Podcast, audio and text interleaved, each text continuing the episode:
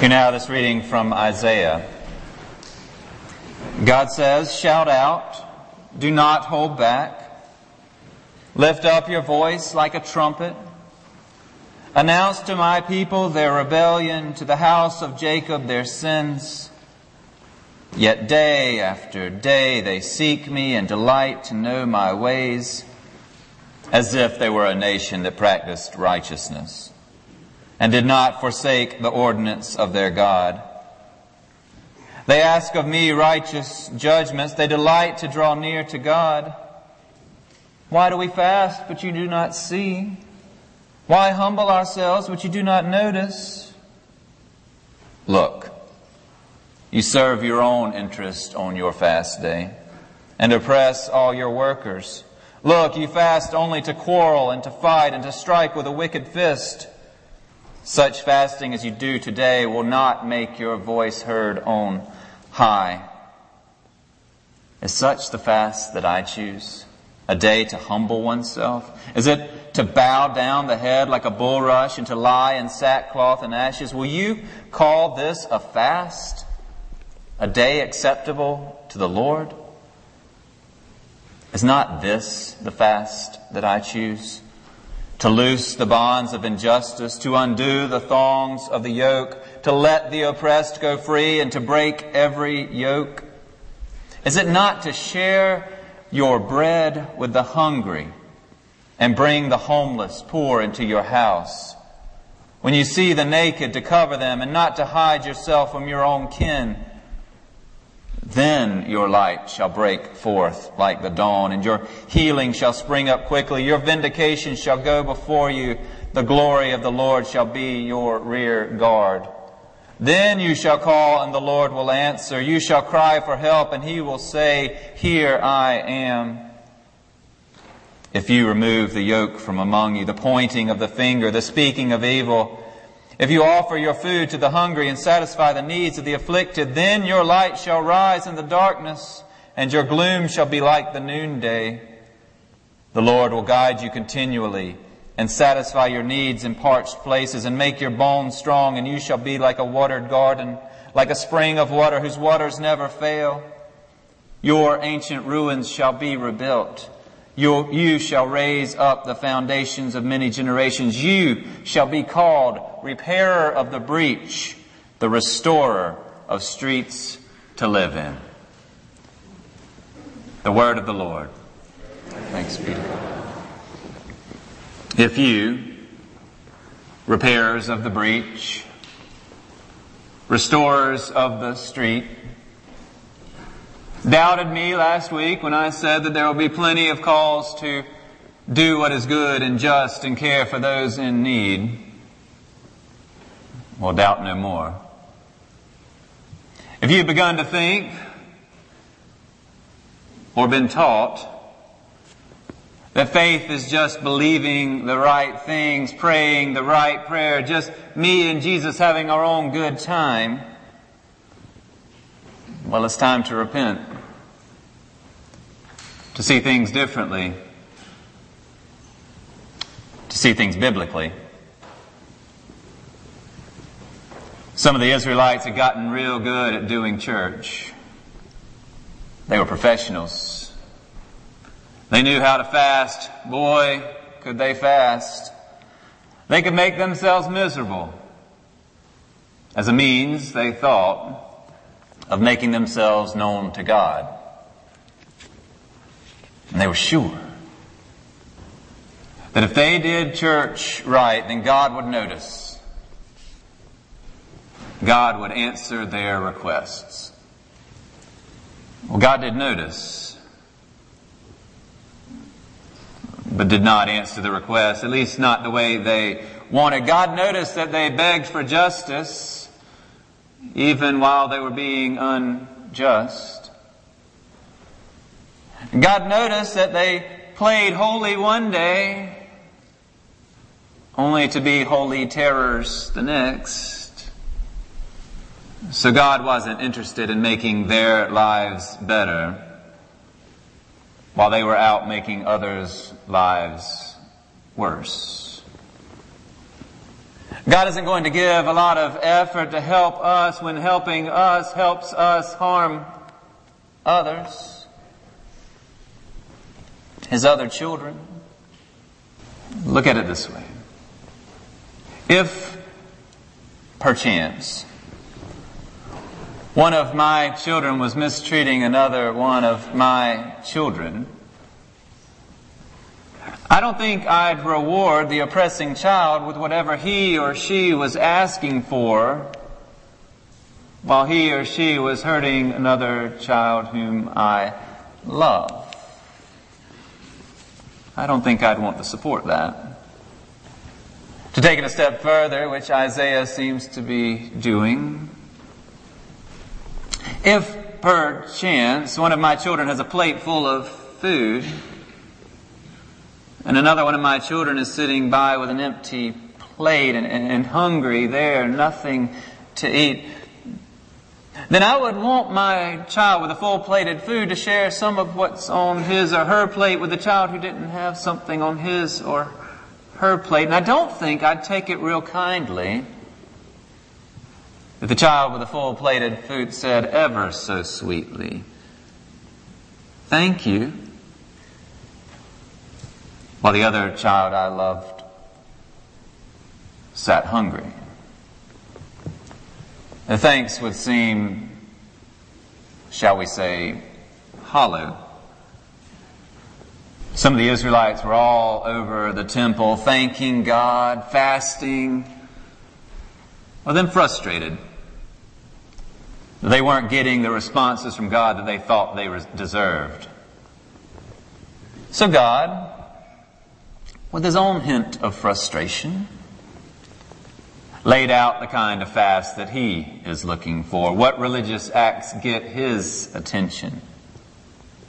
God wasn't into watching actors on stage. God wanted to see what they were like once they left the stage. Is not this the fast I choose to loose the bonds of injustice, to undo the thongs of the yoke, to let the oppressed go free, and to break every yoke? Is it not to share your bread with the hungry and bring the homeless poor into your house? When you see the naked, to cover them and not to hide yourself from your own kin. Wait a second, we say. Lord, I'm with you on feeding the hungry. No one should be hungry. And I'll go along with clothing the naked. That's good for everybody.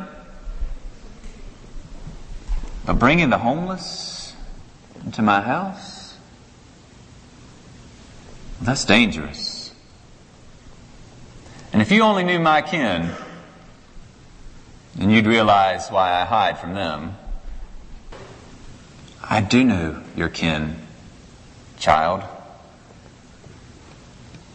They're my children too. And I'm not just talking about your crazy uncle or your not good cousin. I'm talking about my children who are sleeping behind the old big lots. I'm talking about my children who are lining up on Saturday mornings to get something to eat behind Hope Health. I'm talking about your kin who are packing out the Whosoever Community Church every Sunday afternoon to worship me. No, you, you don't have to take them into your house. But I'd like you to know them. These children of mine. I'd like you to know them. Your kin. I'd like you to know them not as some generic group, the hungry, the homeless, the poor. I'd like you to know them. To know Sheila. My slow walking, slow talking, big smiling child. I'd like you to know her. Because if you know Sheila, you'll stop pointing the finger at people like her And you'll start caring for children of mine. And then what you say in here will be reflected in what you do out there, and your worship will not only be authentic, well, it'll be ongoing. And I'll be glad to help you help my other children, and I'll be glad to send them to help you when you need it. In fact, I'll make a deal with you. I'll have them help you while you are helping them. We hear that all the time from missioners, don't we? They'll come back from Sanahatchee or Salkehatchie or Costa Rica. Next week we'll send a group off to Kentucky. They'll come back and almost definitely they'll say the same thing. We got so much more out of it than we got from it. Will Bailey, our missionary friend in Costa Rica, the one who we help to support and who helps us when we go down to those trips, Will says, be careful about that kind of talk. You people who come, you give a lot, you do a lot. It's important for you to know that you are doing big things. He wants us to know that we're not making some deal. It's not a negotiation. We don't go to serve Christ in order to get something out of it or to, to feel better from it. But the reality is that many times we feel better doing it and we get a lot out of it. These persons who go and gather bread and, and needed items and deliver, deliver those to the Hope Health parking lot ministry, well, well, they get something out of it. And these people who are connecting with this whosoever church, a church for and with homeless persons, well, they go and they get something out of it. And I don't think we should be surprised that this happens. When God said that when you feed the hungry and care for the homeless and don't hide from your kin, God's other children, then your light shall break forth like the dawn and your healing shall spring up quickly. You shall call and the Lord will answer. You shall cry for help and he will say, here I am.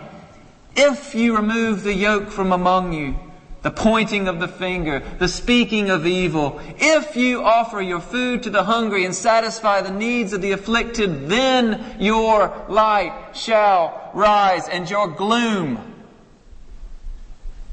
shall be like the noonday.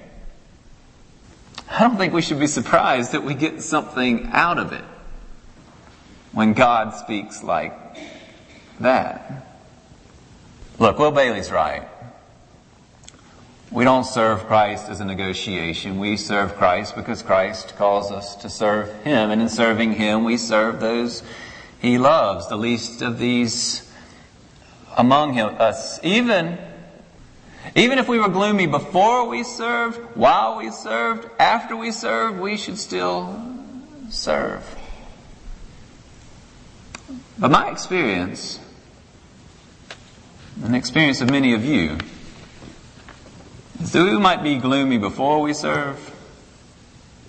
And we might even be gloomy as we get started serving. But sometime during that service, our gloom starts to become like the noonday.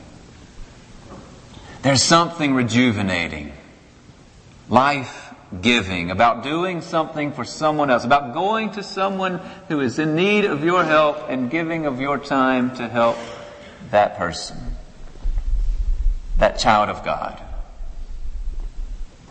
your kin. There's something about getting to know them while you're doing it. Many of you know that because many of you are, are doing it. I went on the Sanahatchee tour this year. We were in a bus for four hours and never left the county. Talk about gloomy. We went from, from here all the way out to Timminsville, cross town, stopping at houses before we got to Mars Bluff. Then we were in Quinby. We were all over. The participants were tired, so they'd sleep from house to house. I hadn't been working all week, so I wasn't tired. I was looking for some conversation, but, but they were gloomy. And we get to a house and they'd wake up and they'd get off the bus and, and they'd start telling us what God accomplished in those days. And grown men would get tears in their eyes. And the youth would look and say, You see what God can do through us?